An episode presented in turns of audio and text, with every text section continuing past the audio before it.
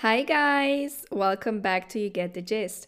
I'm your host, Diana, and today we are having another special episode.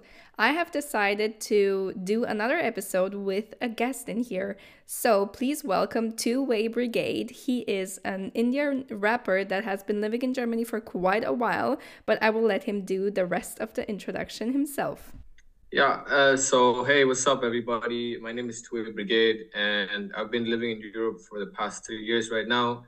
Uh, one year in Poland, um, making music and studying, and now in Germany as well. And I'm really happy to be on um, You Get the Gist podcast. Uh, and I was really thankful for Diana to help me have this um, session with her. Thank you so much for taking the time to be here and to doing this episode with me. And for everybody not knowing, Two Way Brigade is going to drop another new song this Sunday. I will leave all the links down below, so make sure to check it out.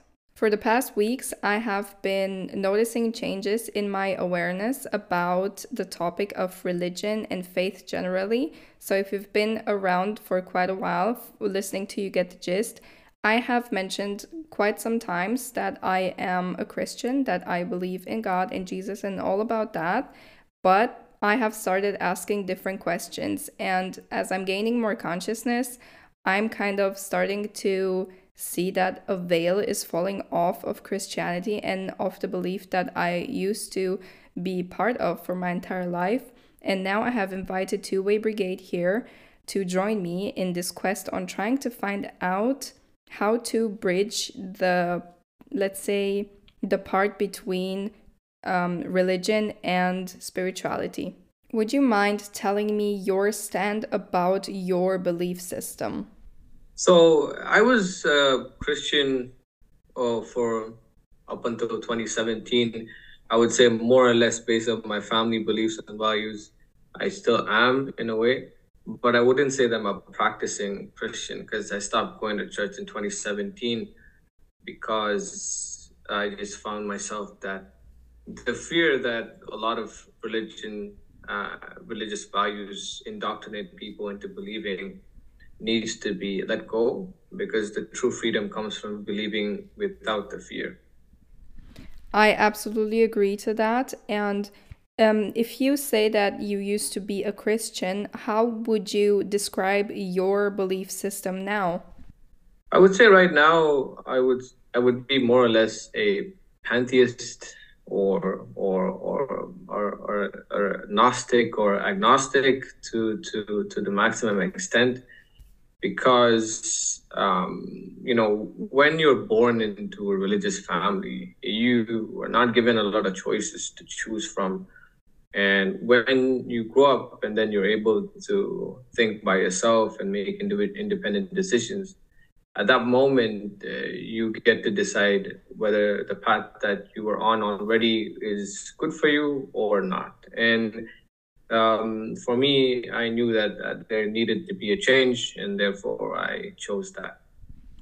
All right. So, for everybody not knowing, pantheism is a type of, let's say, belief system that basically describes that you believe in a higher energy, a higher power, but it's not um, it's not connected to a specific religion. Am I right?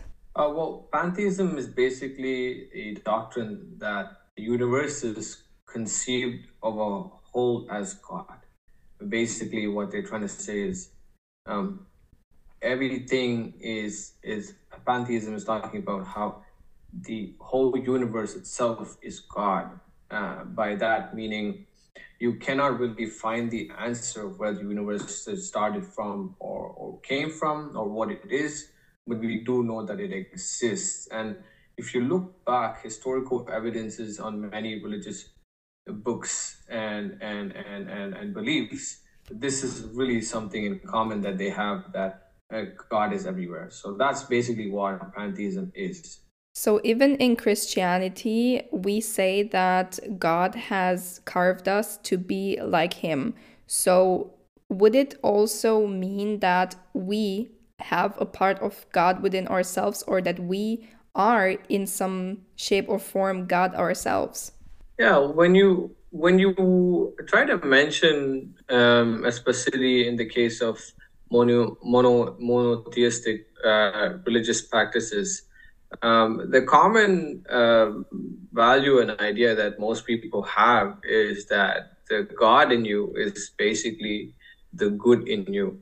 But then when you go to also polytheistic religious, that means when you believe in not just one God, but many gods, you start to see this sort of, um, you know, dualism and then non-dualism of yin and yang and basically but yin and yang ex- exists but then at the same time they're also in a circle. So so this is um, it really depends on how people perceive their own life. But um, i would say um, yeah it's it's definitely there's no one certain clear definition. Trying to find more truth and more substance to my reoccurring thoughts and to kind of see what is the deal with God and who is God and how can I kind of define him more or get to know him better, I have purchased a book. It's called God, A Human History of Religion.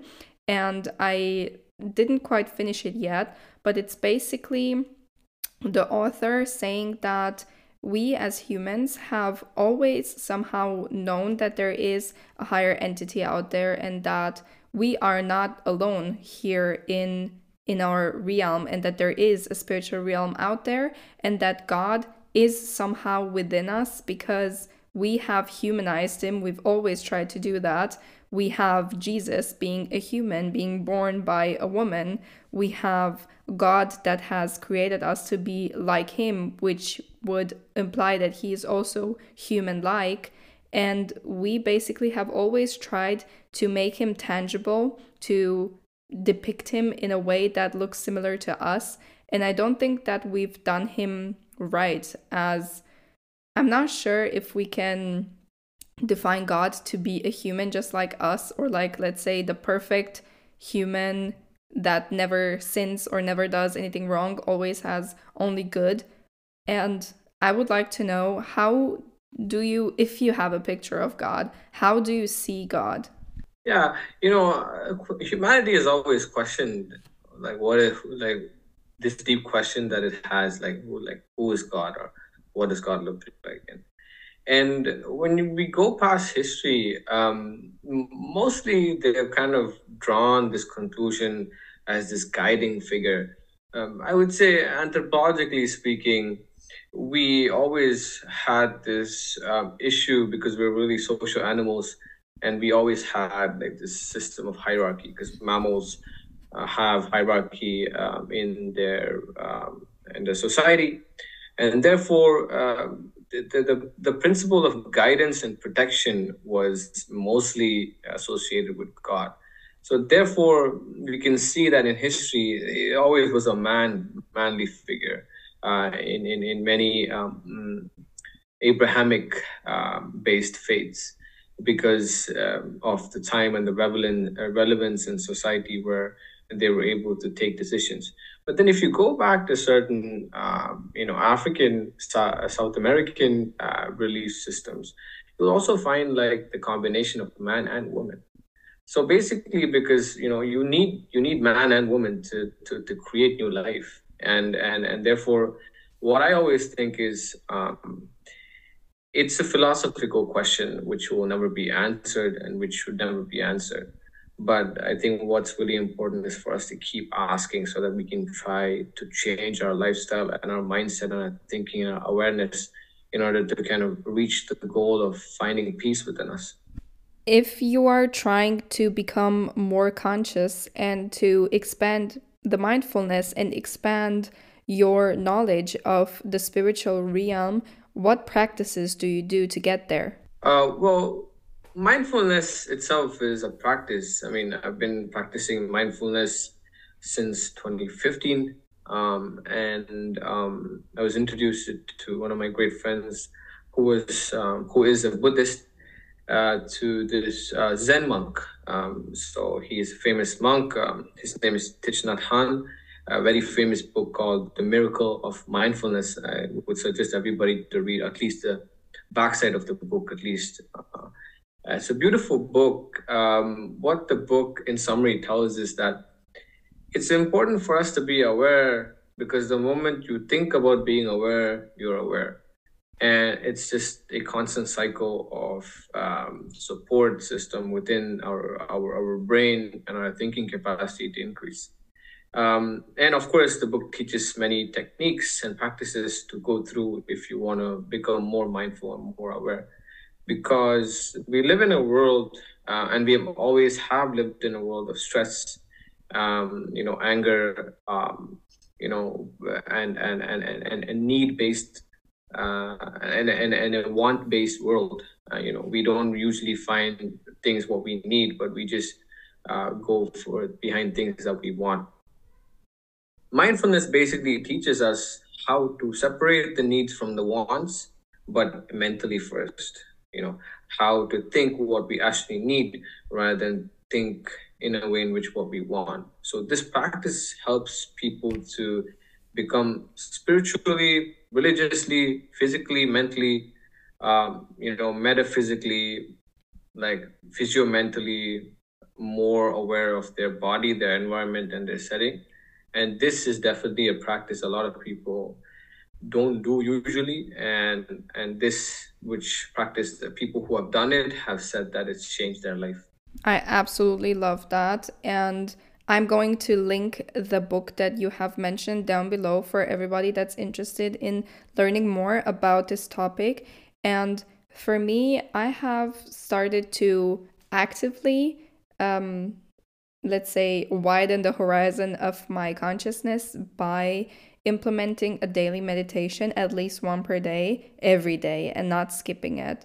I have just sometimes I'm visualizing, and other times I'm just letting the thoughts flow. And it's so crazy to see how a thought bounces out off to the next. And it just makes me realize that whatever is in my mind as of right now is always reoccurring thoughts. It's things that I know, things that I heard of, or things that I've experienced, but it's never something higher, something bigger, something new. I o- only have those moments when I feel really connected to my highest self, to my spiritual self. It's when I feel like my brain is like an open vessel to new energies and higher purpose things, let's say. And when I'm too closed off and too much in this world, I don't get any new input. And so I love when I have those moments of of revelation of new information that I can continue to work on. And I definitely strive to have that more often because to my liking it doesn't happen often enough. And I just think that it's it's the thing of practice and it's a thing of patience and diligence and you have to keep on doing so. And besides meditating, I also got a lot more into yoga. But as of right now, still being a yoga beginner, it's just the physical, um, the physical aspect of it for me. It makes me feel a lot better, more alive, and more connected to my body and to movement. But I don't have quite yet the connection between mind and body. It's just two different entities for me. And I think that the goal is to have them become one to have the soul and the body become one and see that we are in fact just one entity in general all of the humans all of the souls all of the collective and i think that that's absolutely beautiful as you know, for the past, let's say, two episodes, I've been talking about the concept of Dharma, the soul's purpose. Um, and I wanted to know what is your opinion about this? Do you believe that we as souls have a purpose why we're here on earth, a purpose to make somebody's lives better by just putting our talents to work for the collective or do you think that life in itself is just like a random a random course of things that are happening well the answer to that question is of course a really deep one because you know, humans did create this concept, right? We created all these concepts by ourselves. So the question that we need to ask is who is the subject and who is the object? And and in many cases we are both. Therefore, yes, we are born into this, um, you know, universe and this this this dimension, this life, and we give the purpose on our life. Um, sometimes guided by other people, sometimes we create our own purposes. And if you look at it, some people don't think about any of this because they think that their purpose is a short term or medium term or long term many people avoid thinking about what their value of life in society is. And I think that's something that really lacks in society. Um, but I do believe that if we're alive and the time that we have left on this planet being, uh, you know, breathing this great air and being healthy and happy, we have the ability and the capacity to make a difference. So if we have all these things within us, um, in our in our in our capacity to do so, then why not do it? Because we can see that the positive emotions and the positive vibrations actually transfer from one individual to another and it, and then it resembles society as a general.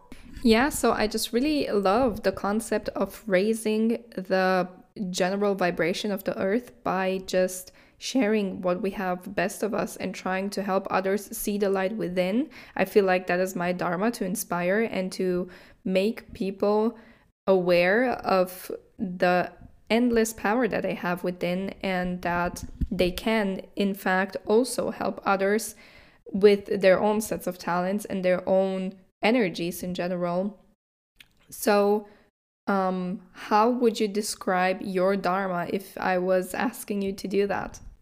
I would say i take it as it comes. Um, as a child I've always thought about like what's the purpose of life ever since I was as far as I can remember, maybe five, five, four years old. Um, I always used to ask this question because I was really influenced by the fact that we're so lucky to be alive and to get many things that other other people don't.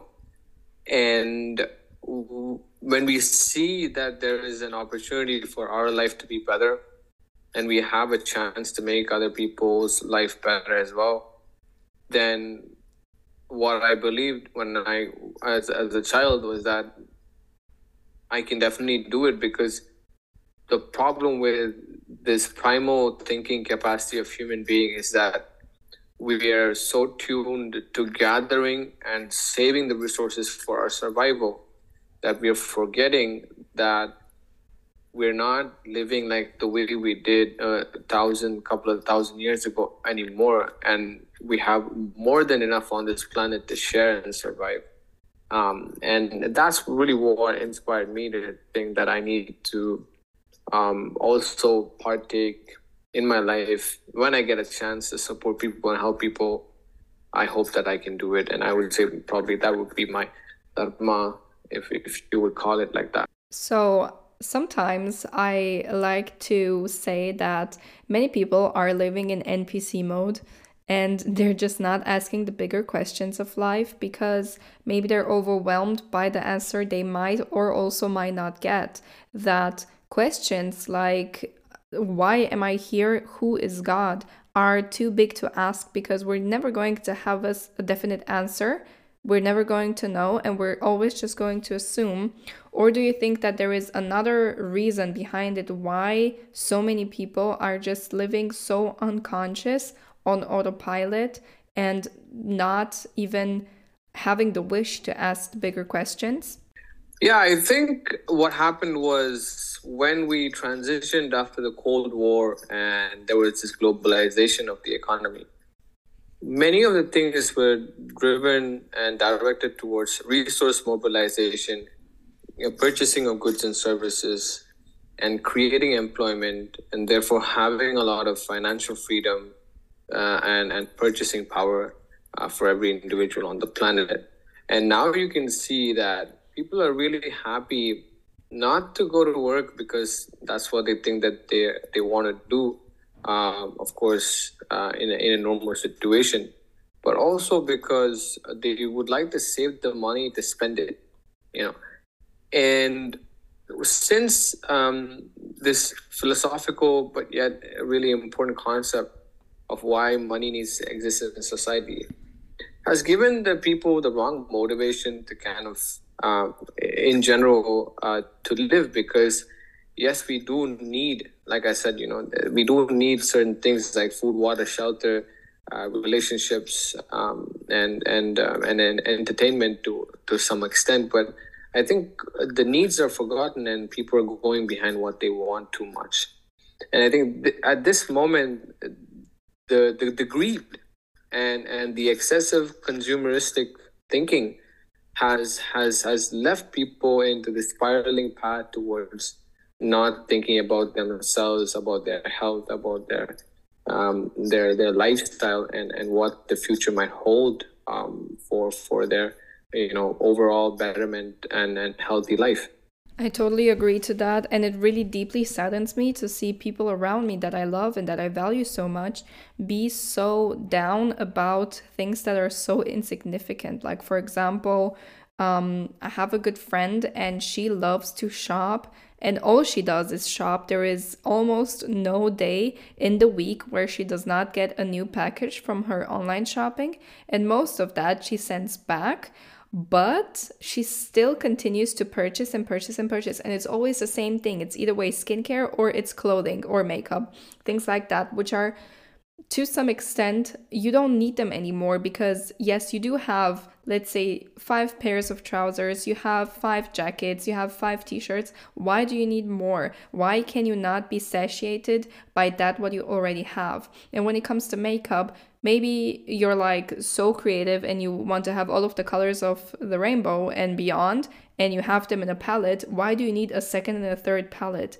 Why do you need so many?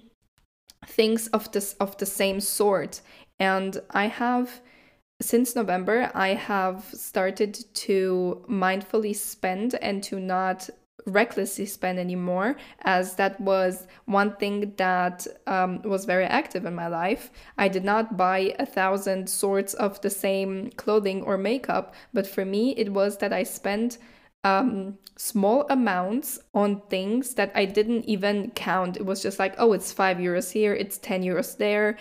But it accumulated at some point, and I started to write down in my budget planner and see how much money I was just throwing out the window, um, wasting, and I could have saved that to go on a trip to I don't know, maybe to a yoga retreat or to another country in order to learn more about the cultures and to expand my consciousness.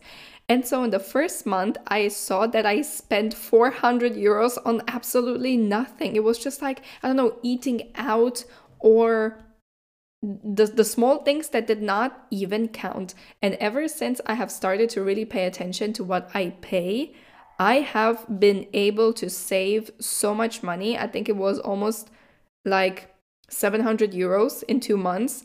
And it was so crazy to me to see that, man, minimalism really is key. And that is when I was thinking of Jesus and I was thinking of monks that don't own much, but still they were so fulfilled because they were self sufficient. They saw that everything they needed was deep, deep within. It was not uh, five pairs of sandals in Jesus' case, it was just one, and he did not need another one because his one was already functional.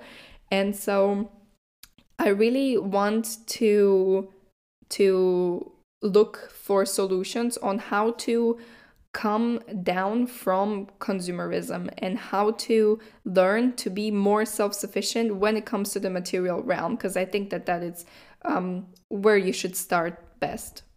Yeah um, you know you know growing up in in, in india uh, for for up until i was 21 um, i wanted to get things that i saw on tv because I didn't know how it felt to possess. Um, and I think this is basically the deep question, you know, um, what are we lacking and what are we doing to fill these gaps that are lacking in our life? And for many people, the option is pretty simple and easy. They go on, a spending spree. And uh, because they think that because they have this time is equal to money is equal to power is equal to happiness uh, formula then they think that there is something that's missing in their life that they need, and therefore they go buy it. And then it all comes down to when you see the brain and how these different hormones react to different stimulus that we get from performing these activities. The problem is dopamine um, is a really sensitive to uh, stimulus uh, hormone.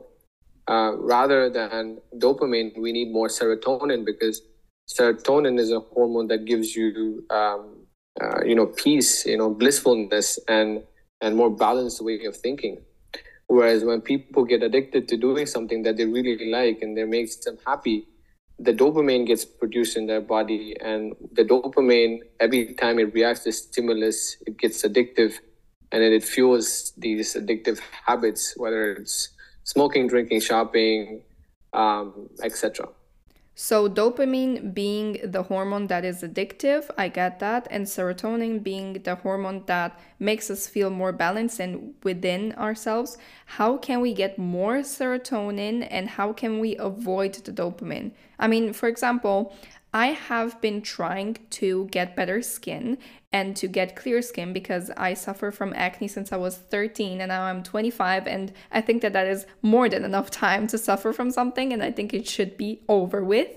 And I have noticed that eating less sugar or trying to get close to no sugar and eating less pork or better say no pork as of right now is what kind of helps me a lot. Plus, I'm taking a lot of zinc to me and um, also other supplements. And I think that the mix is just good in general. So it was very difficult for me to get off sugar and off pork because I was just so accustomed to eating that it was just in my diet it was part of it and it was always there. It was accessible and it was easy to get and it's easy to eat because it's fast it's quick and it satiates it, it just satiates my hunger. But now when i am paying a bit more attention i can still eat something sweet in form of fruits and i can still still eat meat in a form of for example chicken which is just as accessible both of them. So i really think that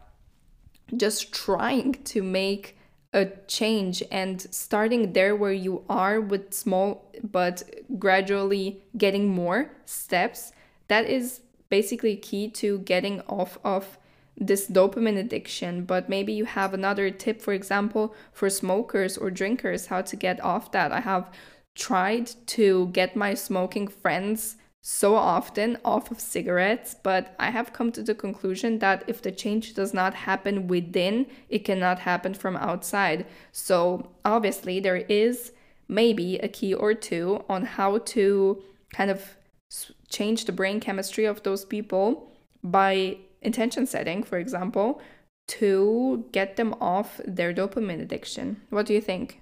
Yeah, uh, for me, I think um, even I also suffered from uh, some eating disorders uh, when I was younger. Sometimes now and then it depends on how my mental health is. But what I've noticed uh, that works really well, and from time to time, time and time again, from many health uh, practitioners and a lot of people have said that you know we need to use dopamine as a, as as a as a motivation as a reward um, uh, based hormone. So that means if you want to feel good of doing something, for example, I like to eat potato chips. All right. Um, I would eat my lunch first and finish it off, and then wait for some time and then eat the potato chips. Um, uh, so that I know that I still did something which is supposed to be done normally in terms of my good health and then I do it as an incentive just for me to feel good in my mind, in my in my brain, basically. That's that's one technique, and there's also another technique where imagine you uh, for for the gamers out there, you know, they they really like playing games. You know, imagine you want to play that game that you were waiting to play. What you do is you finish your schoolwork or your or your or your, your professional job work. You finish all that. You have like a really hard day where you're actually exercising your mental physical capacity to to create something to create a new a neural link in your brain. And then after all that hard work, you have to reward yourself, and then you reward yourself with a dopamine. Problem is, what people do is they reward themselves without the incentive given to them in the beginning. So they'd rather do something that makes them feel good and then do something that doesn't make them feel good. And I've realized that this technique of doing something that you really need to put effort and then rewarding yourself after that with this stimulus that makes the dopamine in your brain always gives you a more positive um, uh, what do you call it? Um, positive association with the stimulus and and and the response. And that's the whole game uh, what people forget because um, you know hard you know the word hard work pays off. Hard work creates serotonin in your brain and and and and, and pays off creates dopamine in your brain. And that's how it goes. So would you just kind of try to let's say trick the people into getting the work done first and then if they still need to uh, get the dopamine hit after and then with with time serotonin is going to be con- uh, constantly so high that that will be rewarding enough and so they will not need the dopamine anymore well in an ideal situation it starts to get higher and then the the stimulus itself will reduce because then you've basically trained your brain into thinking like okay i need to do this this task and then reward myself. And then this task and then reward myself. Over time what you start to notice is that you will do you will start doing the task because that'll feel really really good because no matter how much you do it you don't feel like it goes more more more. You just feel like in a really calm constant state. And then later if it's a good habit or a bad habit they give you a stimulus for your dopamine response. That will give you then you start to question then you start to question whether you you you want to you want to you want this stimulus to take place um, in your brain or not and that's what i've noticed many times you know when i started to have when i had a bad habit which i wanted to do these type of things um, really um, created a difference in my thinking capacity. And that's what i would i would say um, i definitely agree with what you said that this this um, this tends to happen Mm-hmm. I agree to that as well. Um, I see it the way you do, and I think that that is a good way to go on about getting things done and also getting off addictive behavior that is not really beneficial. Because I do think there are good addictions out there if you hold them to a specific um, to a, in a specific range and not overdo it because there's also that saying that says too much of a good thing of a good thing won't be good after all and so for example, reading. If you read too much, you will suffer in other parts of your life. For example, the social aspect, because you, you read by yourself, you, you, obviously. wear glasses. Right, but that, that is not why I wear glasses. I just been born with bad eyes. Come on, but I don't want to sit on that for longer. And I actually want to start doing eye training in order to kind of get to focus my eyes a bit more and to be able to be out there without glasses or without contact lenses. But yeah, that's a topic for another day. Thank you for that. Yeah, yeah, also, yeah, what what I was what I was thinking about is so many people get nothing done and they are so deep in their laziness and in sluggishness, feeling that why are they supposed to go to work? They have they don't want to go to work. They don't want to get their paperwork done. They don't want to go to the gym. Basically they don't want to do anything that brings that brings good results because it's connected with putting in the work. It's connected connected with getting out of bed and actually partaking uh, partaking uh, a part in life. And so what would you say if for example, I would be such a person and I would come to you to ask for help. How could you help me get out of this state of mind and start being active in life? Well, I think I always um, think about the most important question is have you analyzed or have you thought about your mental health? You know, this is the question that I always ask somebody. And, and like we discussed earlier, many people don't care and which is sad for me to hear because that just shows how much val- how much value that they give for themselves. And and and and many people say oh i'm fine like you know? And that's also um, a great thing to hear people say but i would say an expected reply in in, in my case and of course the subjective would be you know there have been some good and some bad times but you know, I, I think um, um, I'm as good as everybody else. Uh, maybe sometimes it's not that great, but most of the times it's good. Uh, but overall, it's okay. You know, like a really, like a really a thought out answer because every answer, the way people give out these answers, you get to know how much thought that they put inside it. And and and and something that comes with laziness is is also because it, it's associated with ADHD it's associated with OCD. So I think it's also important, like, you know, the same question, you know, how is your lifestyle? How is your diet? How's your social interactions? How is your self interaction?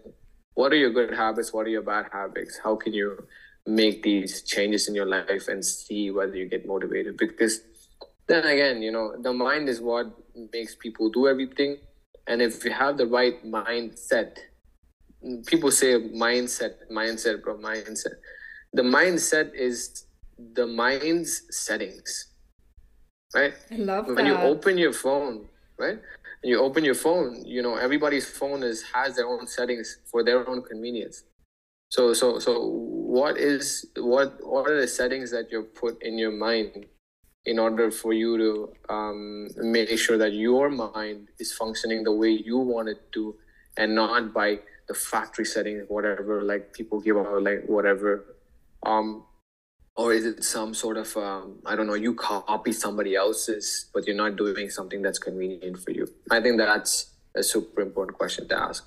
Mm-hmm, mm-hmm. I have also uh, come to the conclusion that maybe taking a good look deep inside will be scaring you off because maybe there is some trauma in there that you don't want to face. Maybe there are some experiences and some memories that you don't want to recollect and that you have pushed so far in your unconscious mind that you don't want to access them ever again.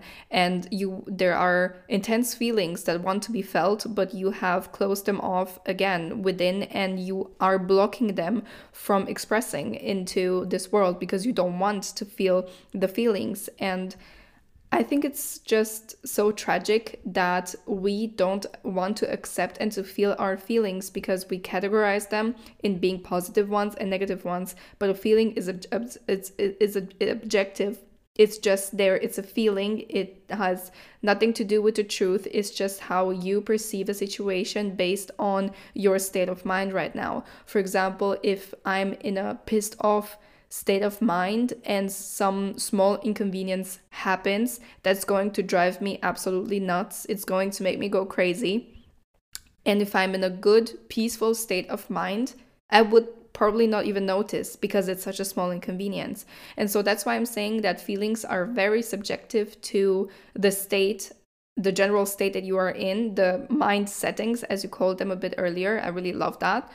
And I think that suppressing feelings is definitely one of the most detrimental things that we can do to to to actively destruct our inner balance. And i think that not really uh, if you ask me how you doing and i don't want to deal with it I'm going to say fine and I'm not going to put another thought into it because I don't even want to go there. I don't want to think about how I'm doing because maybe I know I'm not doing well, but I'm suppressing it because I don't want to deal with it. I don't want to feel even worse.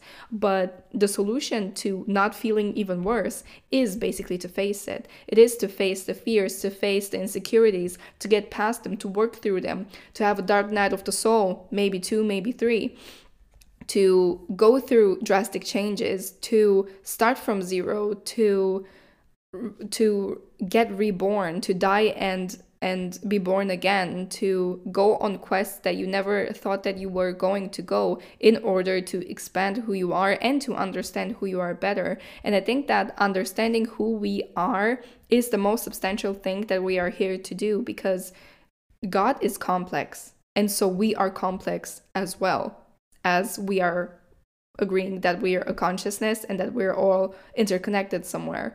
And how are you, with your limited human brain, going to try to comprehend all of those big intergalactic knowledge that is out there if you're not even able to handle the small human emotions that you're trying to suppress? Yeah, I think that um, many people um, well you know they they they they, they don't want to uh, answer this, uh, this this this question because they don't seem um, you know interested in in answering this first of all. Because we also have to ask the question what type of family were you raised in? You know these these these questions really matter to me because i see the impact right? I see the impact and um, and I see how from the first seven years of a child's life, all those things matter. I worked with children uh, in Canada where I used to teach football, but through teams from the age group of 12 to 6. And the scientific reasoning why this was a really successful and awesome program was that the people who participated in this learned the values that they needed you know teamwork organization creativity exercise you know thinking capacity. Because from 0 to 7 the brain is like a sponge. So whatever you feed the brain from 0 to 7 will be reflected in 7 times all the years. And and um, what takes place during the upbringing of a child in, in, in an individual's family really, really matters to what these people think in the future in their life. And and and and if they've been not given the right setting, guidance, you know, what traumas, um, you know, how they were looked after, will determine how this individual would end up thinking in the future. And I've seen cases, many, many cases, and, and people who I know, who I know when they have some sort of a complicated family, they're also a little bit complicated individual. We all are, but there's a threshold for being, you know, this in this some sort of a normal. Whereas, you know, there are some people who who burst the threshold, who really go on top. So I think those are the questions that people need to ask themselves. You know, have I had family trauma? And is this family trauma impacting my mental health in the long term? And how does that my family, my family, or the generational trauma has left me into being the individual I am right now. Most definitely. The ancestral trauma that we carry within is hardwired. It is in our DNA. We are basically, mm, a part of us is made out of it.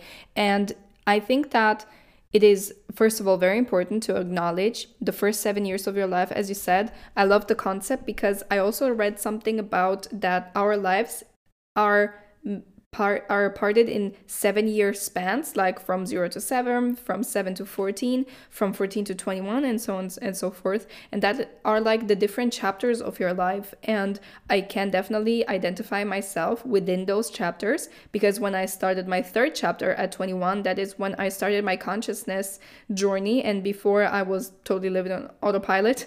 I was just in my childhood and my adolescence era and just trying to figure out who I am as a human and to just live and have fun and experience. And in the third chapter, I started to ask the bigger questions. And I'm very keen to see the next chapters, how they're going to unfold. But coming back to the trauma setting, yes, I do see that we are just like sponges. And especially when bad things happen in your childhood, in your early childhood, they do leave marks and we have to live with them for the rest of our lives. And if we don't work through them, we're going to continue to pass them on. And that is basically how we most probably got them because maybe um, our parents uh, were abusive with us. And it is because their parents were abusive with them and their parents were abusing with them before that. And I think that we have to break the cycle that we have reached this era of mass awakening and mass curse breaking because we are here to continue on to give good examples and to pass on the positive and the good without the trauma and to not traumatize our kids. If you see kids out there that are not traumatized, it's kind of a rare thing. And I must say, I'm very fortunate that I have not been traumatized in the first seven years of my life. I can really say that I'm like one of the very, very, very lucky ones. And I'm extremely grateful to my parents and my environment for that. But f- then later on in life, when I turned 16, 17, 18, 19, that is when my trauma happened. And that also brought me to my first rock bottom. So it's not like if you didn't have any problems in the first years of your life, you're good to go and your life is going to be smooth sailing from here on. You're always um, object to to falling into pits if you're not conscious about every step of of your doing and you cannot constantly be that especially not when you're not thinking about all of those things not thinking about your mental health maybe you have had just like let's say a neutral upcoming and your parents were not didn't have a strong belief system you therefore also don't have a strong belief system and then you just wander about you graduate from school and then you're like what now who am i now I don't know shit about who I am. I don't know shit about what I want to do. I don't know why I'm here. And that is the, when the existential crisis hits. Um, and I feel like I had a mix between that and also being in the wrong circles and in the wrong environment that has taken advantage of me not being problematic, but hanging around with only problematic people and in problematic um, environments that have led me to attract those problems upon myself as well. So, how do you think about working past all of this trauma in order to stop the curse and stop the ancestral trauma from passing on? And I think this is a really important question to for people to ask again. I think all these questions are really important to ask yourself once in your life at least. Um, to work past things, I always consider uh, two things. You know, one is one is the ego. One is the ego and how I like to frame it. I ego, you go, me ego, we go. You know, and and then everybody's everybody has their own thing, and and and and that's the way it should be, and and that's really beautiful. The fact that we exist in in a really multi-dimensional uh, setting. But at the same time, you need to ask yourself whether you really want to investigate and, and answer these questions and at least come up with a plan to manage this because sometimes you can never fully get rid of trauma you can manage it in such a way that you start to see the light more than the darkness and then you're able to overcome it through strength practice um, and the second aspect is the Tao.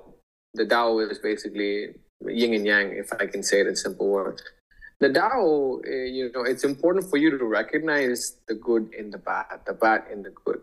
The fact that all these things happen in your life because the fact that they are supposed to happen, and also because you are in them as well.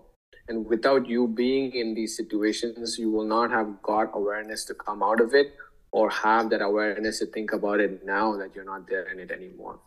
And I think that Tao really represents the duality within within the singularity of life, which is really beautiful. That the awareness always comes from your experiences, and then later you go back to recognizing that without that, you wouldn't be the person who you are right now. And the last one is, of course, this is um, it's a, it's a physiological thing. It's the parasympathetic uh, nervous system.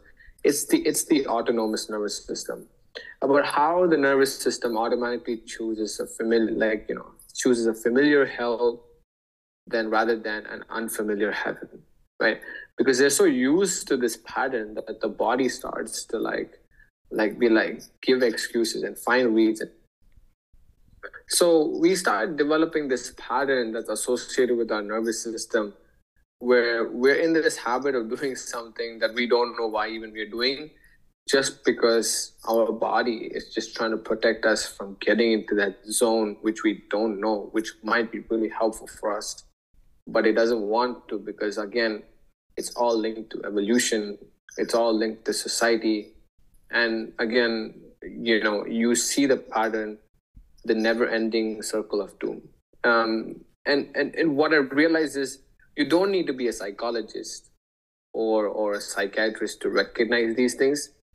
You all you need to do is care about yourself in such a way that you, you want to ask these questions to see whether you value yourself as much as you do not materialistically you know but but but mentally and and and, and spiritually I absolutely love that you said that. It just kind of comes to show that self love really is literally key to everything, to your every um, issue that you have. You can solve it with a pinch of self love, or maybe in some other areas of your life, you would need a bit more than that. And if you don't value who your soul is, if you don't value the energy within the divinity that you have within yourself, you cannot you cannot possibly value anything else in life basically because everything is interconnected through this divine energy. And if you don't um, value it within yourself you don't value it in general and trying to put value on other people by obsessing over other people or obsessing over things over your profession over something that you're trying to define yourself through in order to accept yourself and to value yourself is definitely not what is going to be key to your self love journey. And you're never going to get there if all you do is look for validation from outside. If you don't even get that from within, the one from outside has no substance. Yeah, you know, um, I agree with this. And, and of course, this is part of the learning process of who you are. And, and, and, and I like to input this word into every conversations that I have with people when we are discussing many different topics is always try to be equitable, right? And and, and the meaning of equitable uh, is basically fill in the gaps where you need to uh, by taking the things where you have more than enough, right? And and and and most people think that um, oh you know if I if I end up doing something like this, this is going to be fine. Um, and the deeper question is if I end up doing this by using something that I already have in my strength. Uh, you know, for example, I write music and I'm able to come up with so many creative patterns when I write music. And sometimes I think, this is so funny. How did I end up doing all this stuff? And then later I think it's because my brain, which has, you know, many elements of uh, me being having me having ADHD, is able to think really fast to create patterns, right? but at the same time i never went to school to learn how to write music it just came automatically and and then uh, you know so so so so i use my weakness as my strength right? And and that's where you every people on the planet you know nature nature itself is so equitable. If you see you know if you take out a certain species off the kind of uh, food chain or the ecological system, you start to see other species die out or other species increase. And what that means is that that is an equitable system as it is. You know, if you suddenly take out all, um, you know, the, the, the, the, the, I think maybe a good example is snakes. If you if you think that okay, snakes are a problem, um, and and we're going to take them out, uh, because we don't want to die because snakes are killing everybody unnecessarily. What's going to happen is the snakes will get killed and then the rats will get increased, right? Because the snakes are not naturally there to kind of um, balance the rats off. Um, and, and, and I think that's also really important for us to ask, you know, what we need, even if it's bad, it can be used in the right situation positively it's just that we need to be careful when we use it, and we need to be balanced in that approach. That, that we need to balance it out because it, some nothing can be ever equal. It can only be equitable in the terms of a human being.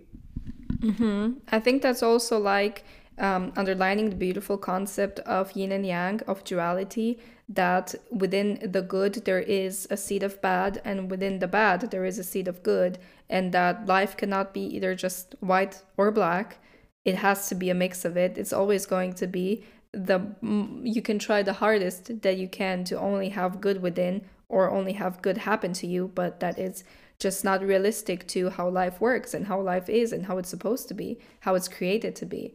And i do believe that the path that you have been born to walk and the things that you went through and that you experienced are what you said what make you who you are they don't they didn't break you. They were not here to ruin your life from the get-go from childhood trauma on that you're going to have always let's say attachment issues or you're going to be scared of a specific demographic of people or you're always going to doubt who you are because that is what happened to you in the first 7 years of your life.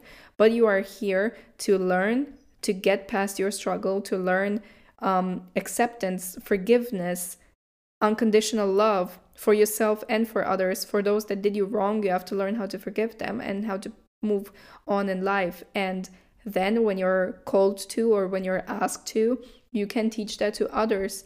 The thing that you said to make your weakness your strength, I think that that is key. That is the most powerful thing that we can pass on and that we can gift one another. It is when you have walked and worked through your biggest struggle and you made a living out of it, you made your success out of it, you made your inner peace with it, and you can continue life blissfully. I think that that is the most energetically powerful thing that you can do. And then passing it on to other people helping them to do the same it is increasing the collective vibe of who we are.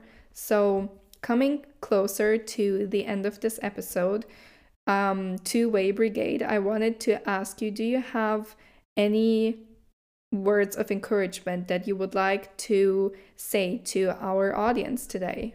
Yeah, yeah. Um, thank you so much, uh, Diana, for, for giving me this opportunity to, to, to, to speak and, and to share this information.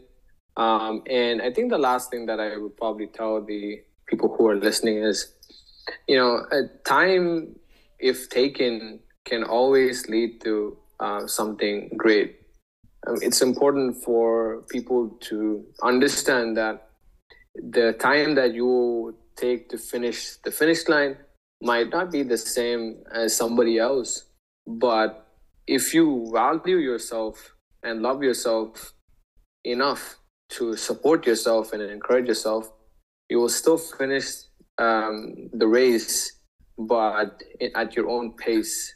And you need to do things at your own pace in order to understand that that's where the value and and and and the love and the freedom comes from.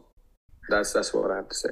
Thank you so much for taking the time to have this wonderful, inspiring talk with me. I definitely did take a good part of it inside my heart, and I'm going to process it and continue on from there to dive deeper into the concepts that we have talked about today.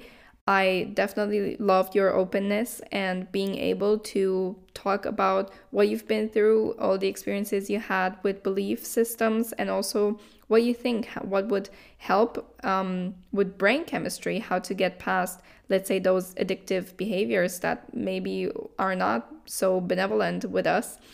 And yeah, I just want to let all of you know that God is within, that all this divine energy is within you, but maybe you have not discovered it quite yet. Maybe you have not accepted it within within yourself quite yet because Maybe you didn't value yourself and you didn't think that you're worthy of having all this energy within. But we're here to tell you that yes, you do. And your path is unique. So if you continue on with your dharma today, or if your dharma is going to to un- unfold maybe in the upcoming years or maybe towards the end of your life, it's still going to be there. And you don't have to make a profit out of everything. That is just us living in a in a consumeristic world and just trying to make money out of everything that is good out of us, trying to milk us of our talents. And I'm here to tell you that that is not true. That is just the, the programming that we have undergone and that we don't have to continue on to support. So, if you're, for example, an artist, you don't have to stress over making money with your music, with your art, with your dancing with your talents in general. You just have to continue putting art out there that is authentic to you, that feels great creating, that puts you in a fulfilled state of being while you do so. If you create art because you have to, because you're pressured to, first of all, it's not going to be as good as it would if it would come from a place of love. And it's probably not even going to sell as well. And I think that Two Way Brigade can tell his two pieces of information about that as well. And then we can continue from there. Yeah, um, I think I think you mentioned it pretty clearly. It's important to just do what you love, and everything will come automatically. Um, you know, I asked my mom this question one time. I said, "Mom, you know, will I ever have friends?" You know, and I used to live in India at that time, and after I asked that question maybe seven years ago.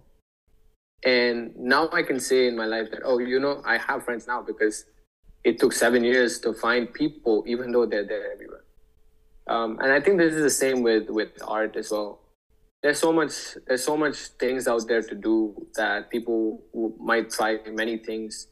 Um, uh, one of my friends, uh, he told me this. He's like, oh, you know, you try so many things you know, you're, you're, you're, you're, you know, you're the jack of all, but the master of none. And, you know, that made me really feel bad because I was thinking to myself, like, you know, I'm not even somebody who's really famous.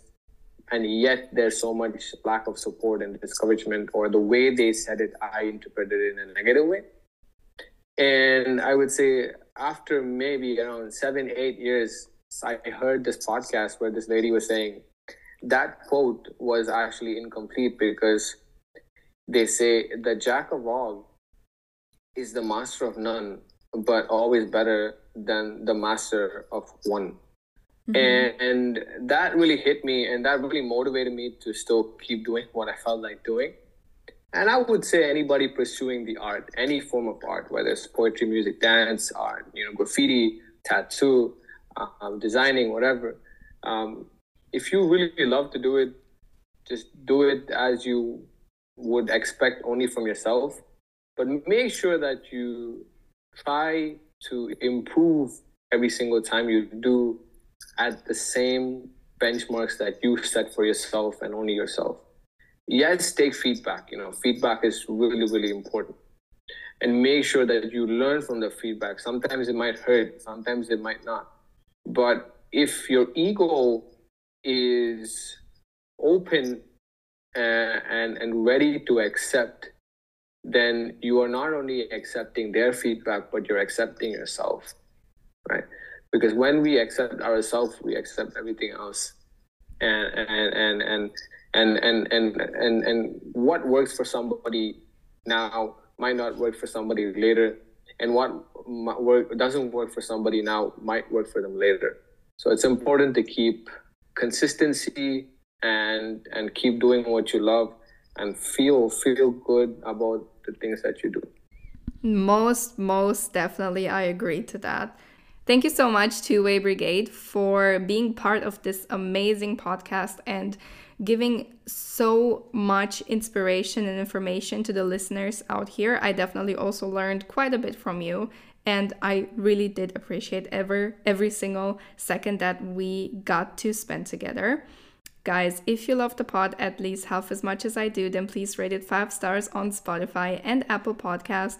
Share it with your friends and family. Send it to your mom. And would you like to say something to the listeners again? Yeah, I just say thanks. And I hope you guys have a good 2024. Um, yeah, that's it. Thank you so much. I'm sure that by the end of this episode, you got the gist. Bye!